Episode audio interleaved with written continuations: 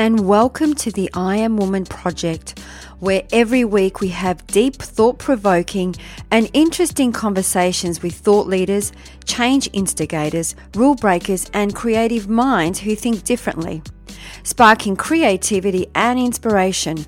Our special guests on our show cover a variety of topics just for you, and they share their personal stories to inspire, motivate, and empower you, our listener. The I Am Woman podcast is produced for your enjoyment, and show notes are found at www.catherineplano.com. Come back often and feel free to add the podcast to your favorite RSS feed or iTunes. All links are in the show notes. Now let's get into the show.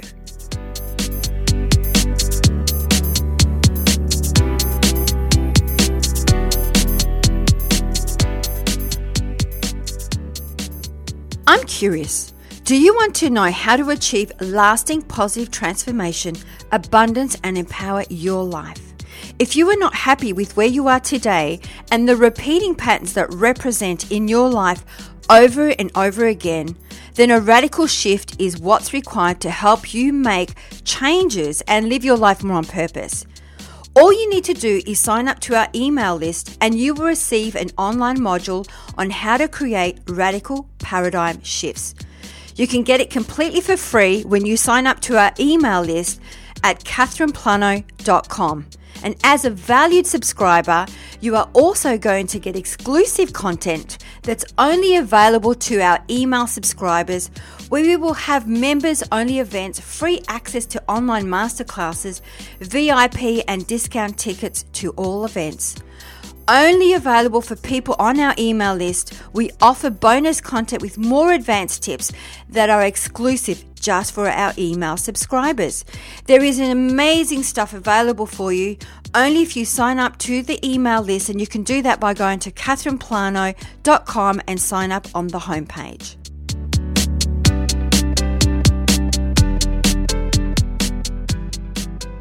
This week, we have a very special lady for you, Heather Prete. Heather is a LA based mindfulness facilitator that works with a diverse range of clientele, including those in recovery, people coping with depression, anxiety, cancer survivors, men and women bat- battling with chronic health and pain issues, those suffering from PTSD, as well as fellow clinicians combating compassion fatigue syndrome.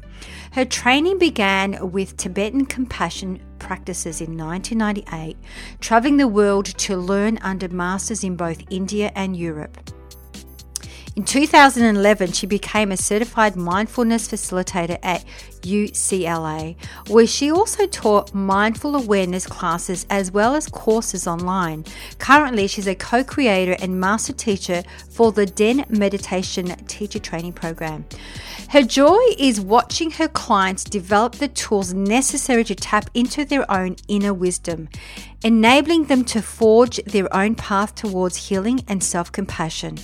Her training has included yearly retreats, including 30 consecutive days in silence. I don't know if I could do that, and over 20 years of personal practice. She's been featured on E as well as in publications such as Time Magazine, The Times of India, and Femme Competitor. Her teaching on joy can be viewed on Mindful Magazine's January 2018 online edition. It's now time to tune into this extremely mindful and compassionate human being. Enjoy.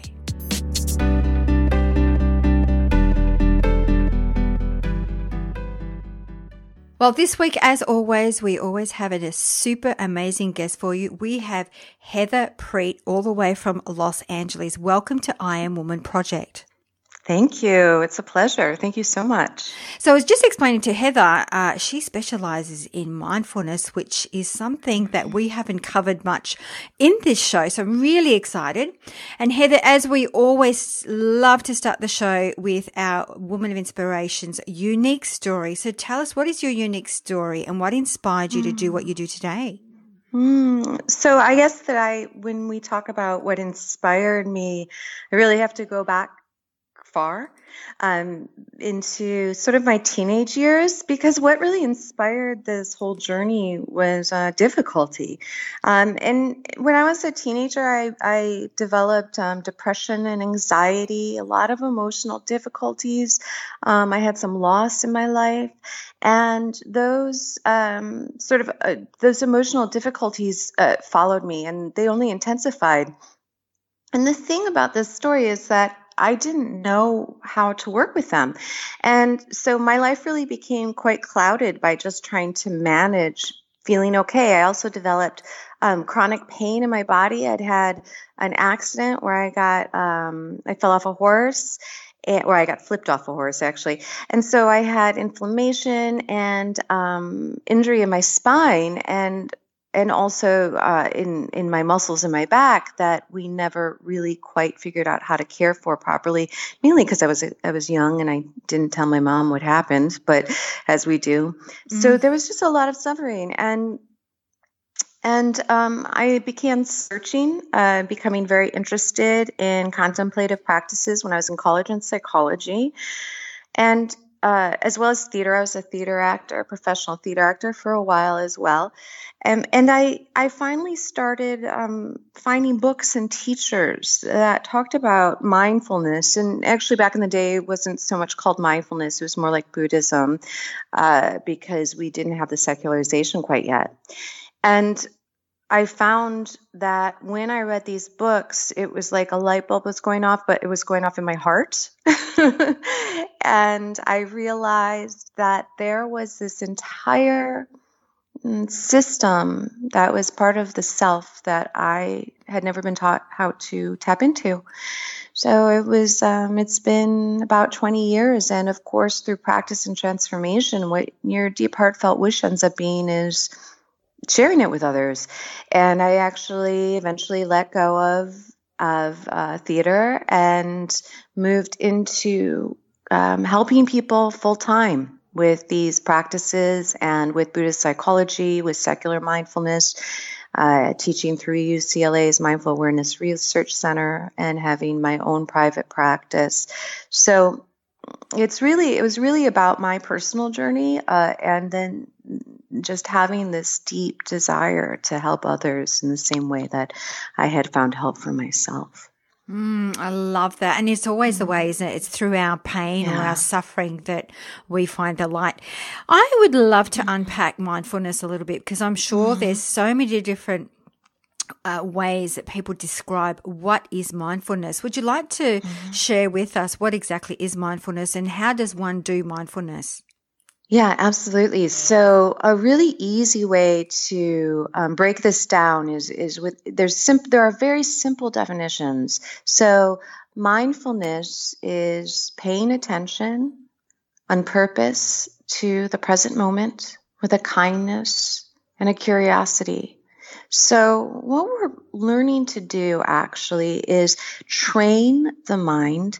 Uh, we have different aspects of our minds. We have our thinking mind, it's that part that plans and tells you you didn't do a good job and why didn't you do a good job and don't go to sleep because you have to think of all the ways that you can do a better job tomorrow. Um, it's the one that that has worry about the future. Um, if this happens, then this is certainly going to happen again, and how can we plan around that? It's the voice that um, tells you that you know other people have the playbook for life and you don't uh, that we're separate from others so we have this thinking mind and the thinking mind was really meant to scan the environment and look for physical threats on the horizon. And so it's connected to our fight, flight, or freeze. It's connected to our amygdala activity. All of that stuff that gets us revved up, that makes us snap um, at our friends, or makes us withdraw when we really want to be loved, or makes us um, afraid to try and to achieve.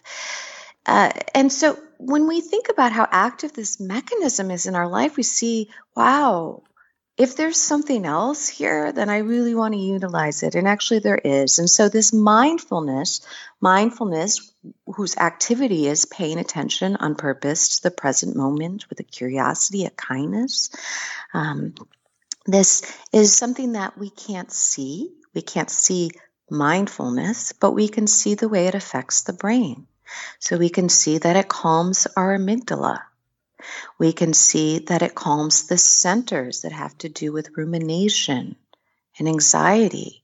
We can see that it activates our prefrontal cortex, which has to do with wisdom, seeing the big picture, feeling embodied. So when we're practicing mindfulness, it's as simple as something like bringing the thinking mind back to this present moment again and again. Say we're off thinking about the next thing we have to do, and we realize we're missing this moment with our friend. In that moment of realizing, that's a moment of mindfulness. Ah, I'm caught in thought. I'm far away. This present moment has dissolved, and I'm going to miss the beauty of my life. In that moment, we can make a choice to gently guide ourselves back and rest on something that's here right now and maybe something that's connected to the heart, like looking at the eyes of our friend and feeling that joy of the kindness that we see, or feeling that connection. So, when we practice, we do something that's called informal practice. That's like mindfulness in daily life.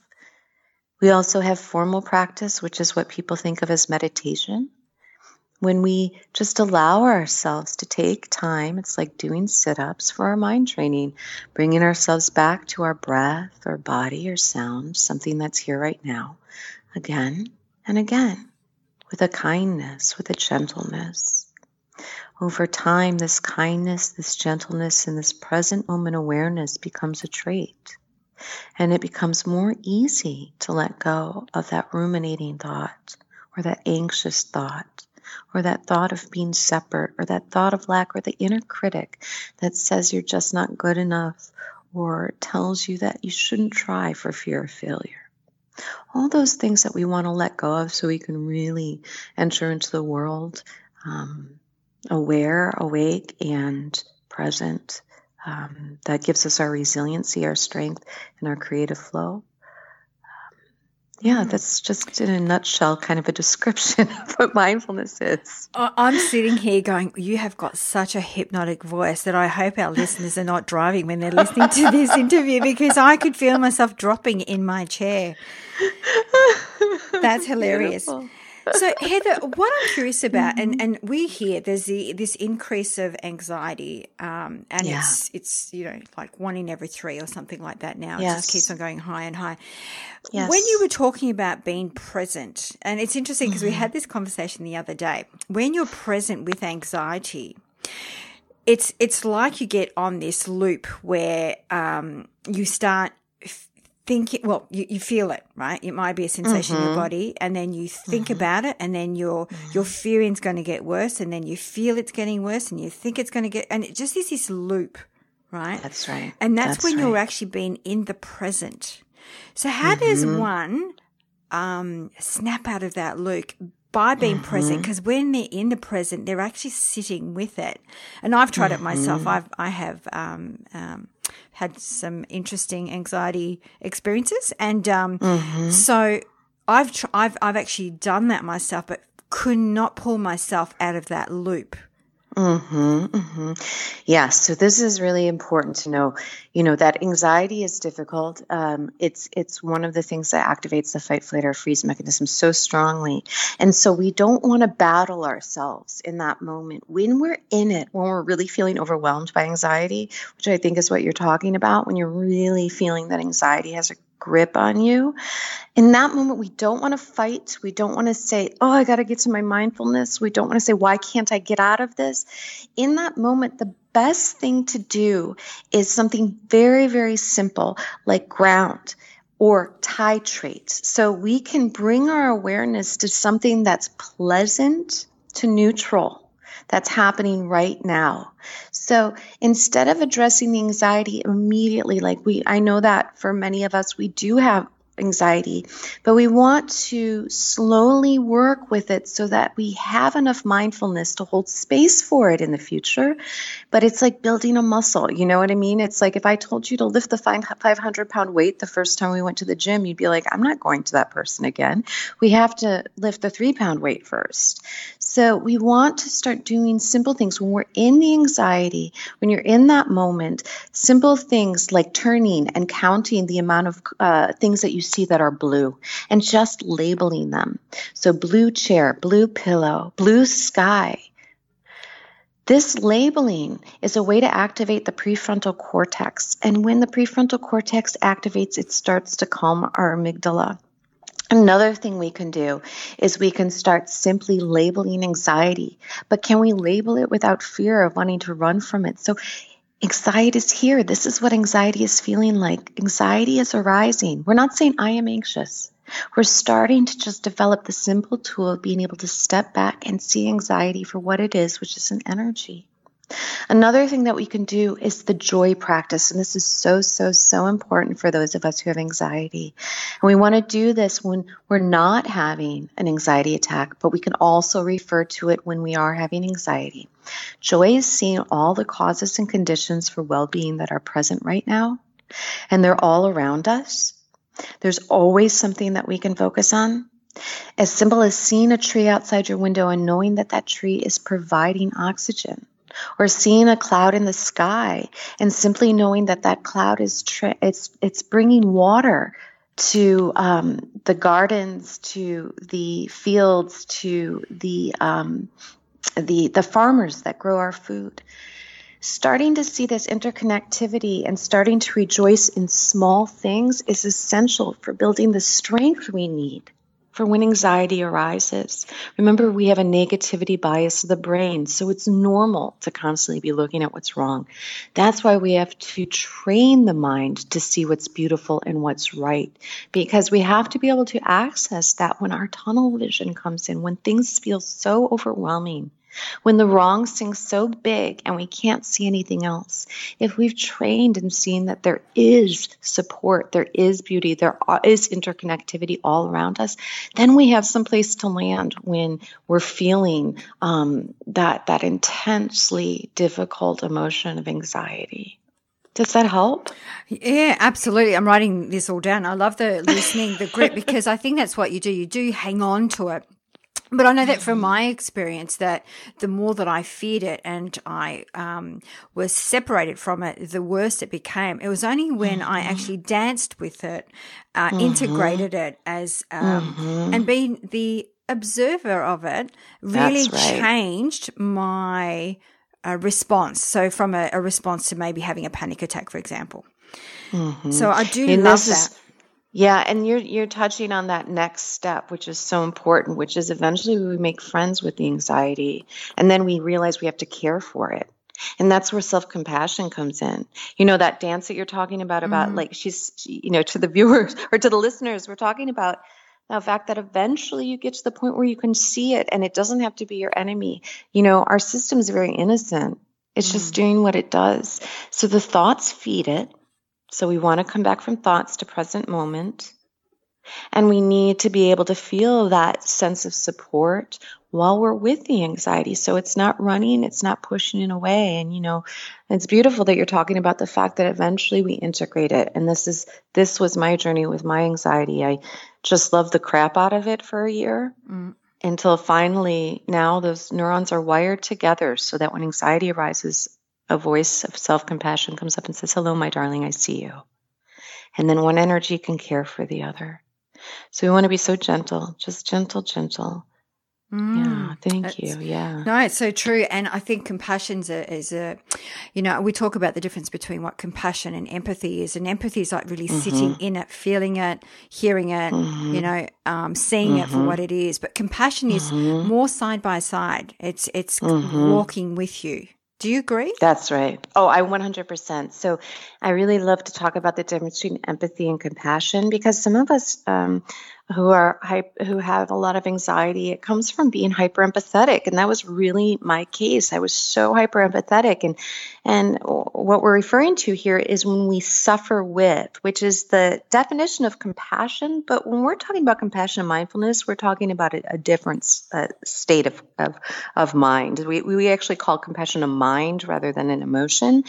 And so empathy is when we suffer with, when, and, and we really feel the depths of the pain. It was so of the other. And it was so um, saddening when I was studying psych, and it said that hyperempathetic people are actually the worst people to help in any situation. So, so if we're hyper empathetic, what we're doing is we're actually becoming dysregulated. Mm. Compassion has mindfulness, it has love, it has equanimity, which is so important, which is this balance of mind and the acceptance of what is.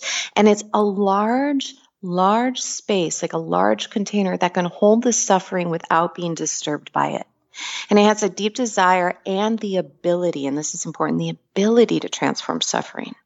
So we need this incredibly strong aspect to touch into our suffering. So we want to develop that. We want to develop this um, equanimous, strong base of the heart that sees suffering, quivers in the face of suffering, cares, and has the ability to transform suffering.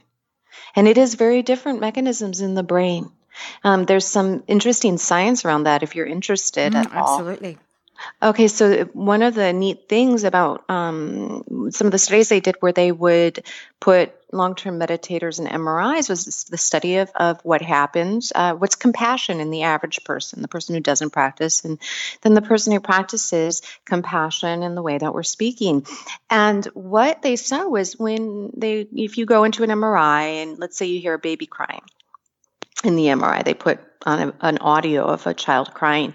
At first, the compassion centers and then the empathy centers light up. So it's this desire to to help soothe suffering. But if we can't change it, eventually, what centers do you think light up in the brain? so if you've ever had a colicky baby, and we're going to be really honest with ourselves, agitation arises. Mm. Over time, anger arises, frustration, all these negative, contractive emotions that cause us to suffer. And they block the heart qualities. Whereas in compassion, um, for long term meditators, was unwavering.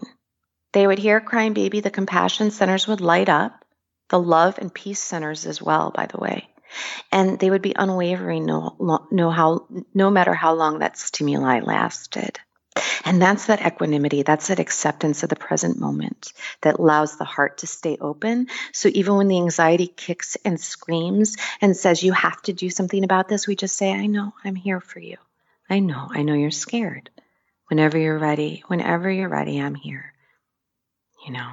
Mm. And eventually that anxiety starts to trust that compassion is strong enough, that it's non reactive, and that there's a safe place for the anxiety to land. And as those neurons wire together, it takes time as they wire together. And that anxiety always has the strong and stable base of compassion to hold it so we can make wise choices so we don't suffer. Mm. Yeah. So, Heather, with meditation, yeah. we tend to, and there's different forms of meditation, I understand, but I know that mm-hmm. from some of my different teachings and experience, whether they yeah. say to focus on the ajna, and then mm-hmm. actually go into that third eye and just mm-hmm. sit there and you can do a mantra whatever that may be until you there's light that comes through yeah but what i'm hearing from you it's really mm-hmm. sitting in your heart space isn't it to yeah. really meditate within your heart space and not so much in your ajna. Is that correct? Yes, we yeah. We have two wings of the bird. So one is mindfulness is which is so important. And, and, even in the practice you were just describing of going to third eye of mantra, that's all mindfulness, right? It's mm. being able to rest the mind on something. A mantra is in the present moment because we're just simply creating the words. We're not often thought. Um, present moment, the third eye, resting the awareness on a part of the body, and then a part of the subtle body is what it ends up being. So all that's mindfulness. And mindfulness is that present moment awareness. And we need that for all of the practices. And then a second wing of the bird for us are the heart qualities. And those are all the qualities that then come in to care for what's here. So without the heart qualities, it's like something like anger. Let's say let's say anger is salt, okay? And we without the heart qualities, all of our awareness is so small. It's like we we have a tiny glass of water and we put that tablespoon of salt in it. That water is going to be very disturbed. It's going to turn into salt. And that's how we're experiencing daily life. The heart practices, on the other hand, show us that there's another aspect of who we are that is so expansive. It's like taking that same teaspoon of salt and putting it into a lake. And the lake is completely undisturbed because the expansiveness of our heart mind can hold all of our humanness and that's actually its purpose. Its purpose is to bring equanimity to our humanness which is balance of mind and acceptance to bring compassion which is the quivering of the heart and the ability to transform suffering um, joy which is knowing that there are causes and conditions for future well-being all around us if we choose to take advantage of them and loving kindness which is this well-wishing just because just because the heart loves to connect and wish happiness peace um, health in body and mind, and a feeling of safety for all living beings. And as we drop into that space, we find that that space is already expansive. It just takes time to sort of clear the di- clear the mud off the diamond. All of those obscurations from thoughts, from our habit energies, may have made it harder for us to tap into the heart mind. But I want everyone to know for sure, 100%, it's there. It's just we're slowly training to be able to be in it, to recognize it, and eventually live through it. Is that mm. helpful?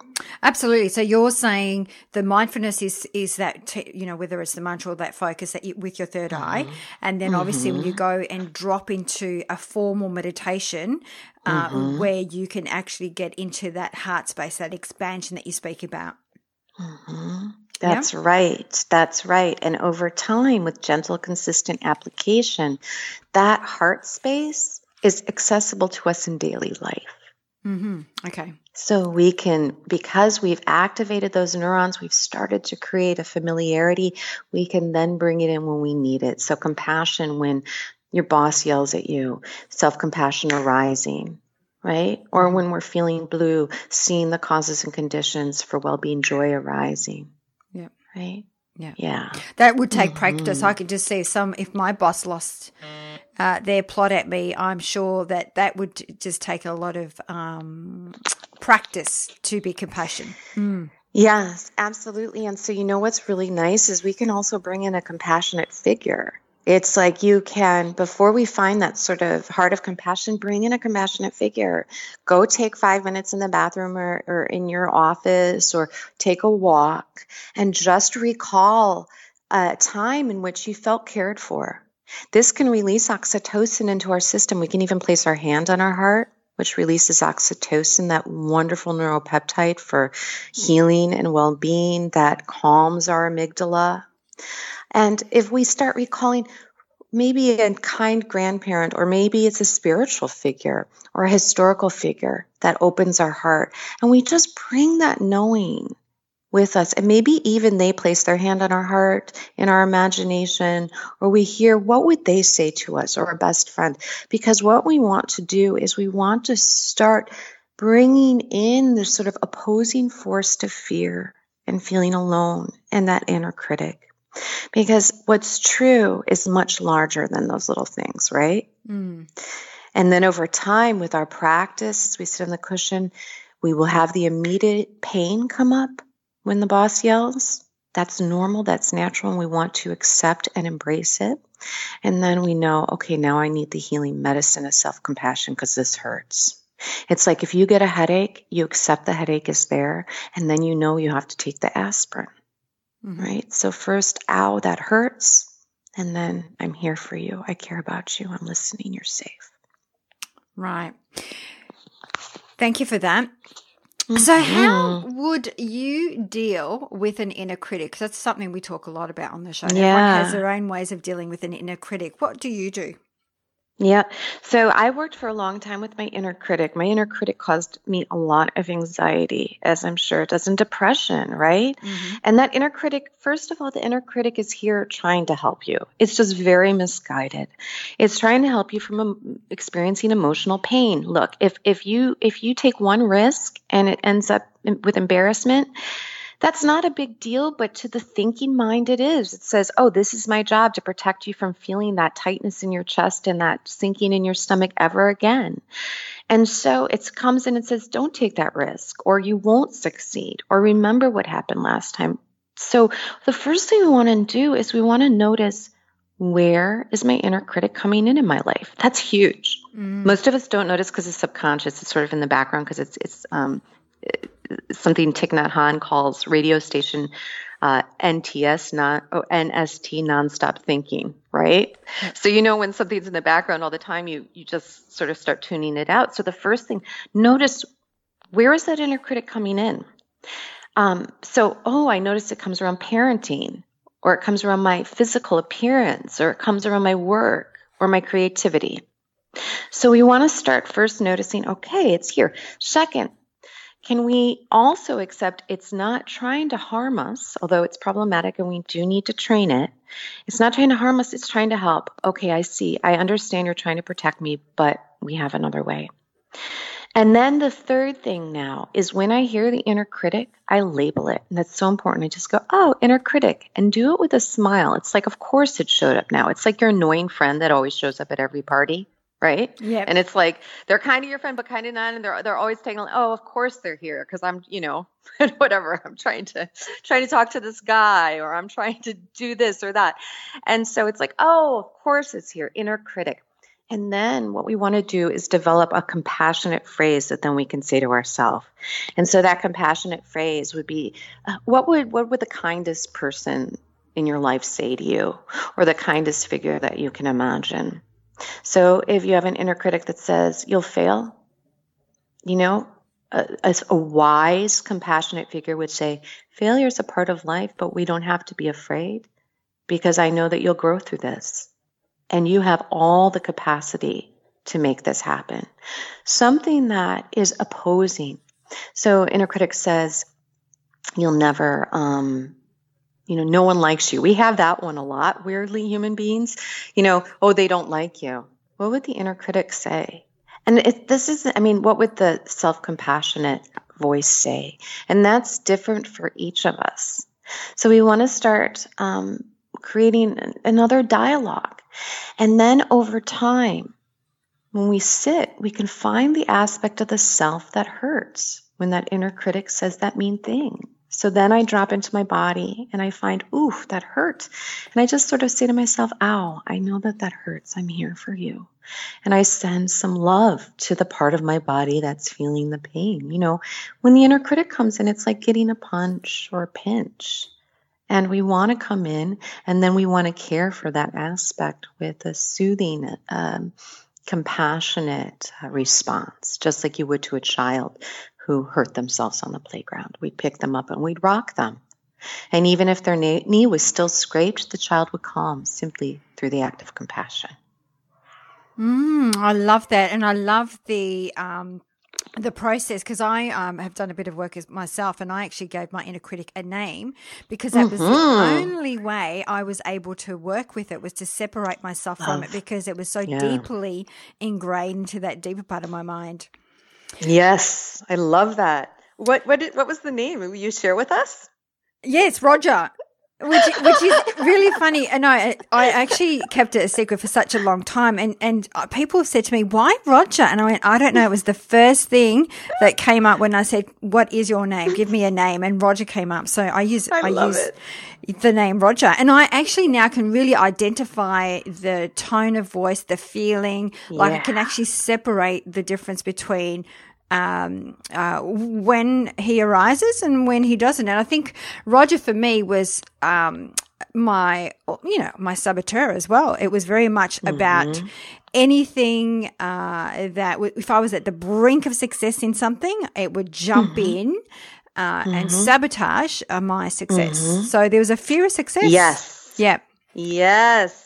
Yeah. Beautiful. That's mm. beautiful. And so see, she spotted right where he, he came in to mm. try to protect you, right? Absolutely. He, he, said there's fear here. So, but, but, but this inner critic protects us by crippling us, right? Yes. By yes. making us terrified, small, and and we can't live our life to our fullest. Mm, so true. So, so what true. happened when you when you got got uh, Roger uh, under control? Well, I know it was, you know, it's then I did the inner child work, which I actually realized yeah. that, you know, the fear of success, um, because uh, when I actually came to Australia, um, mm-hmm. you know, not speaking the language, um, I'm French. And so, mm-hmm. you know, mm. and going through that school, that every time I stood mm-hmm. up in mm. class and had to talk or read out loud, people would make fun of me because of my accent and so forth. So if every time I was in a, uh, a moment where there was all eyes on me, uh, I actually um, was really, really scared, but also I was always ridiculed and not accepted. So I know that that was, you know, success to me is standing in your light. Right. Yes. And yes. so it was stopping me doing that because it was keeping me safe and protected. And, and every time, you know, it's almost like I could hear Roger saying, Catherine, remember what happened the last time you did that? Right. Yes. Mm-hmm. Yes. So oh, I had to do amazing. a lot of that work. Yeah.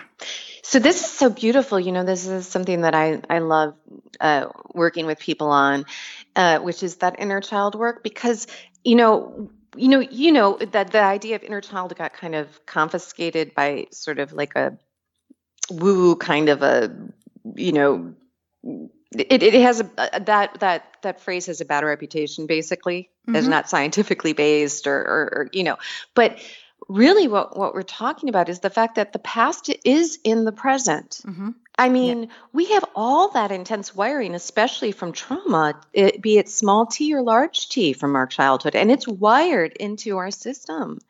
You know, so when we're when we're working with that inner child, I mean, that child is here. That little girl who is made fun of, she's here, mm. and she is responding to the world, this this world that she's in now, but she's stuck in the past, right? Mm-hmm. Yeah and and and through mindfulness practice and actually i'm going to say if any of your listeners are interested there's a great book by Thich Nhat called reconciliation that talks about working with the inner child through mindfulness and i highly recommend it.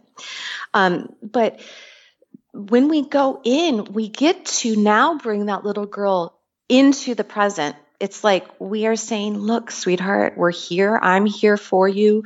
We're grown up. We're safe. Look at all the amazing things that we do. And over time, there's rewiring and then there's integration where that that little girl gets to heal. Yep. And she becomes a part of our adult self. You know, it's it's just such amazing and fascinating work. Absolutely. And that's why it's really important, I think, to uh, spend time on self because only then can you really, uh, you know, unpack what's going on at that deeper unconscious part of your mind. Mm-hmm. That's absolutely right. And this is all insight practice. And so what we're doing is uh, we, are open when we go into mindfulness we're calming our default mode network and we're inviting um, access to the, what we call the store consciousness in the psychology, which is called the subconscious in Western psychology. So we don't we don't talk about it, we don't think about it. What we're doing is we are observing it. We're having insight into it. We are meeting it and we're developing a relationship with it. And that relationship is a relationship of the heart. And, you know, the heart is what heals. Mm. It just, that's it. And so, so if we can start coming in and just like you did, you know, and care for these aspects, um, real change happens in our life. And, and you know, I, I want to talk about women and strength really quick. I'm not sure. And I'm sorry if your listeners are hearing a buzz. I obviously did something wrong on uh, my tech- technical side here. Are that's you hearing okay. that little buzz? No, yeah, that's okay. okay. Okay, great. So, you know, about women and strength it's so important and i'm going to just go on a limb here you know and take it or leave it i'm i'm in america and i know that people are listening all over the world but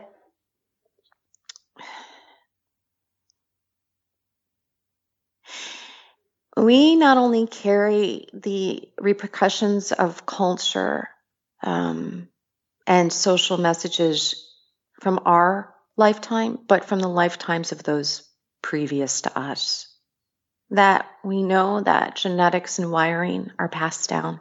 Mm-hmm. So this this type of work, whether it's because you want to do your business in this world, or it's just because you want to heal and you want to be the strongest self, or because you want to be politically active or socially active, or you want to be able to care for your children fully and presently, it doesn't matter what our motivation is. It all comes to the same place, and no motivation is less or more. It is our obligation as women who have access to these practices to take the suffering of those who came before us and the suffering we've experienced. We may be living in a place uh, that promotes rape culture. Mm. We may be living in a place in which women are not giving equal jobs and equal pay, or we may be living in a country where women are not educated. Mm. We can heal and become strong no matter what our society or our, the past generation societies or cultures have put on them. You know, there's an inner strength within all of us that's that is far beyond the roles that we're told we're meant to play, are far beyond the messages of being less than, are far beyond um, the uh, the fear that if we speak up there will be repercussions.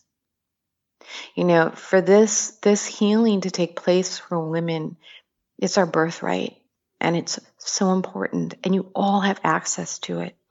And we can heal sexual trauma, we can re- heal um, um, neglect, we can heal identifying with ourselves as um, an object or thinking that our only value or worth comes from our appearance. We can heal our fear of our voice or our success. And so as a woman, I just really want to say that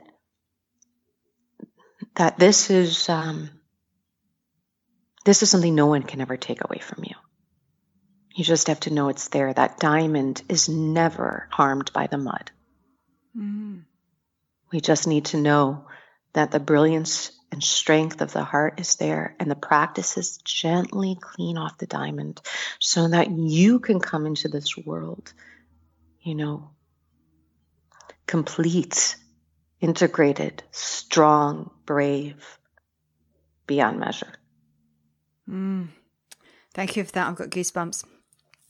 Oh, In the middle of summer. That's pretty good.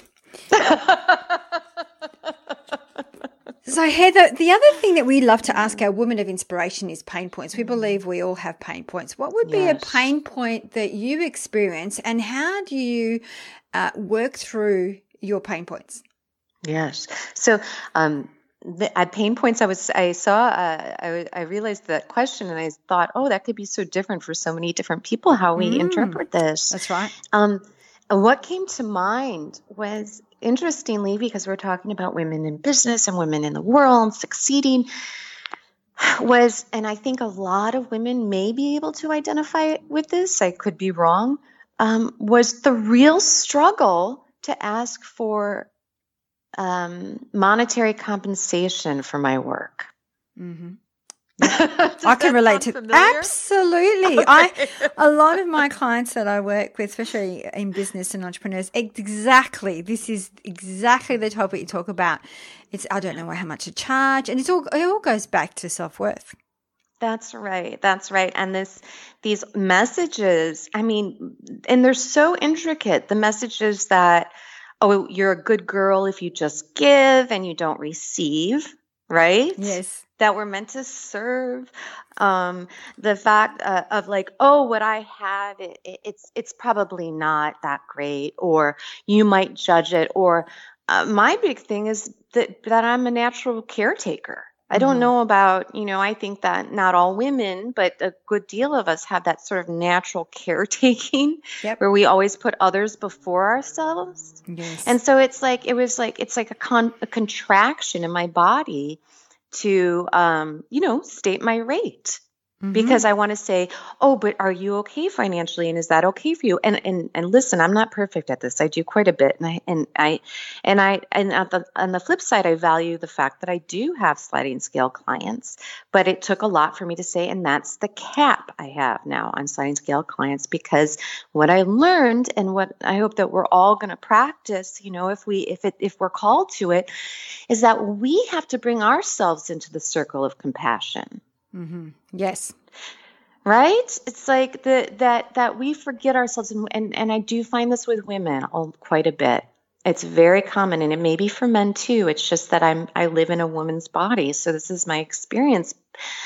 And a lot of my clients, a lot of my students really struggle with this. It's that they are so good at having compassion for others, but they have never been taught to turn it towards the self.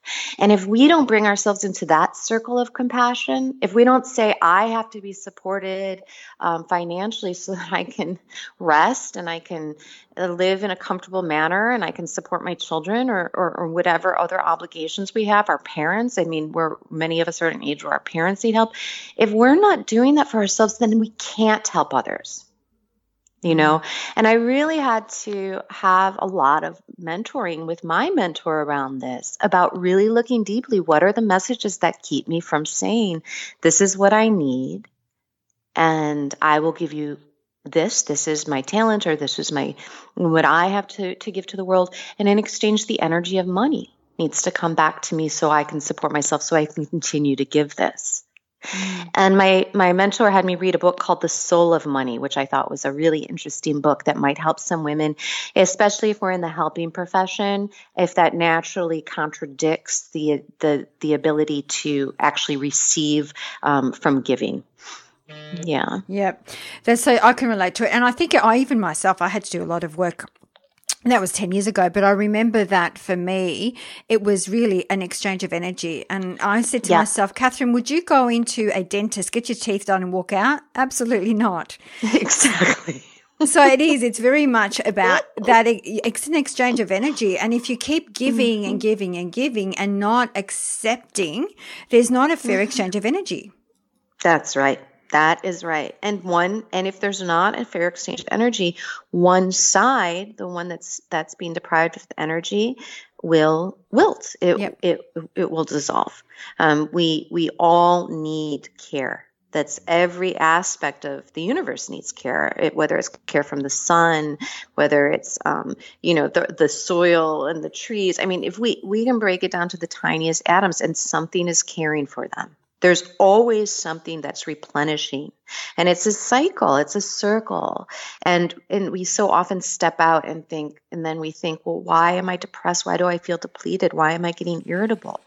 Why am I, you know, feeling disconnected from myself? Mm, I love that.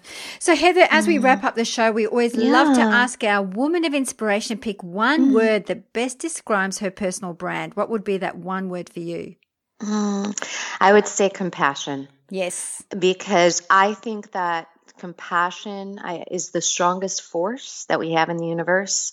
When we think about the most compassionate figures in our histories and in, in, in all of our countries, we see that they were the ones that were able to move mountains. That fearlessness, that strength, it's not a soft word, although it comes from the softness of our heart. That heart is also resilient, and we need compassion in order to to live in this human realm. It's the mm. human self. Yeah. Beautiful. And the other thing that we do is we wrap up the show. We always love to ask our women of inspiration to leave three shiny golden nuggets for our listeners. So, what would be those three mm. shiny golden nuggets that you would like to leave for our listeners today? Mm. So I was thinking about that, um, and and I think that I'm just going to go off the cuff based on what's inspired from this conversation. So the first golden nugget I would say is, don't believe the messages that you can't. The second golden nugget is, there's nothing in yourself that is the enemy. And the third golden nugget is, if it's calling out, if it causes pain, if you feel a block, it's calling for your attention and your love. Mm. So just end the war. It's that way that we heal and we grow strong. Oh, I love that. Absolutely love that. So, Heather, where is the best place for our listeners to find you? Oh, yes. Yeah. So, the best place is you can go to my website, which is my name, Heather Prete, really easy, mindfulness. If you just put in heatherpretemindfulness.com or Heather Prete Mindfulness, you can find me. And there I have a schedule of, I teach um, uh, to the public at the Den Meditation Center in Los Angeles. I do Skype. So you can always get a hold of me through that website. If you wanted to set up one-on-one um, sessions, I, I, meet with people sometimes twice a week, once a week, once a month, um, and uh, and really you can just reach out there's a way to sign up for email and you can reach out and, and i would love to help direct you if you are in another country and you want to find a place to learn these practices i'd be happy to send you some information as well so i'm here at the den i'm online and um, and I'd love to connect with anyone who's mm, moved. Beautiful. So Heather, we'll yeah. have all of that in the show notes. There, Heather, I can't right. thank you enough for coming on the show. I am feeling so blissed out right now. Yay! Yay for so us. thank you. And I'm sure our listeners will too. And I'm sure they'll reach out. Thank you so, so very much for your time and your energy and sharing your wisdom mm. with us. Yes, my pleasure. My pleasure. Thank you so much for everything. And, and I'm just going to send so much um, love and support to everyone who's listening. And just know we're all in this together. No one's alone. Mm, thank you. Thank you, honey.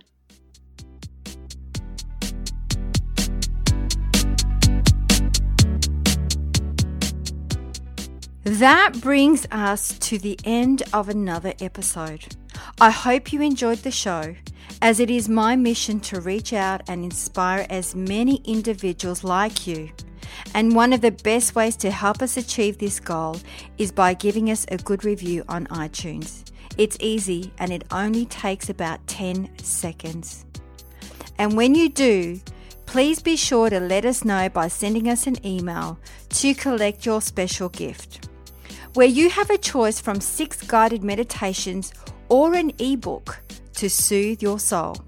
Now, if you have any questions or special guests that you would like to hear from, please send us an email to support at catherineplano.com.au and we will get right back to you. You can also find us on Instagram, Twitter, or Facebook at Catherine Plano.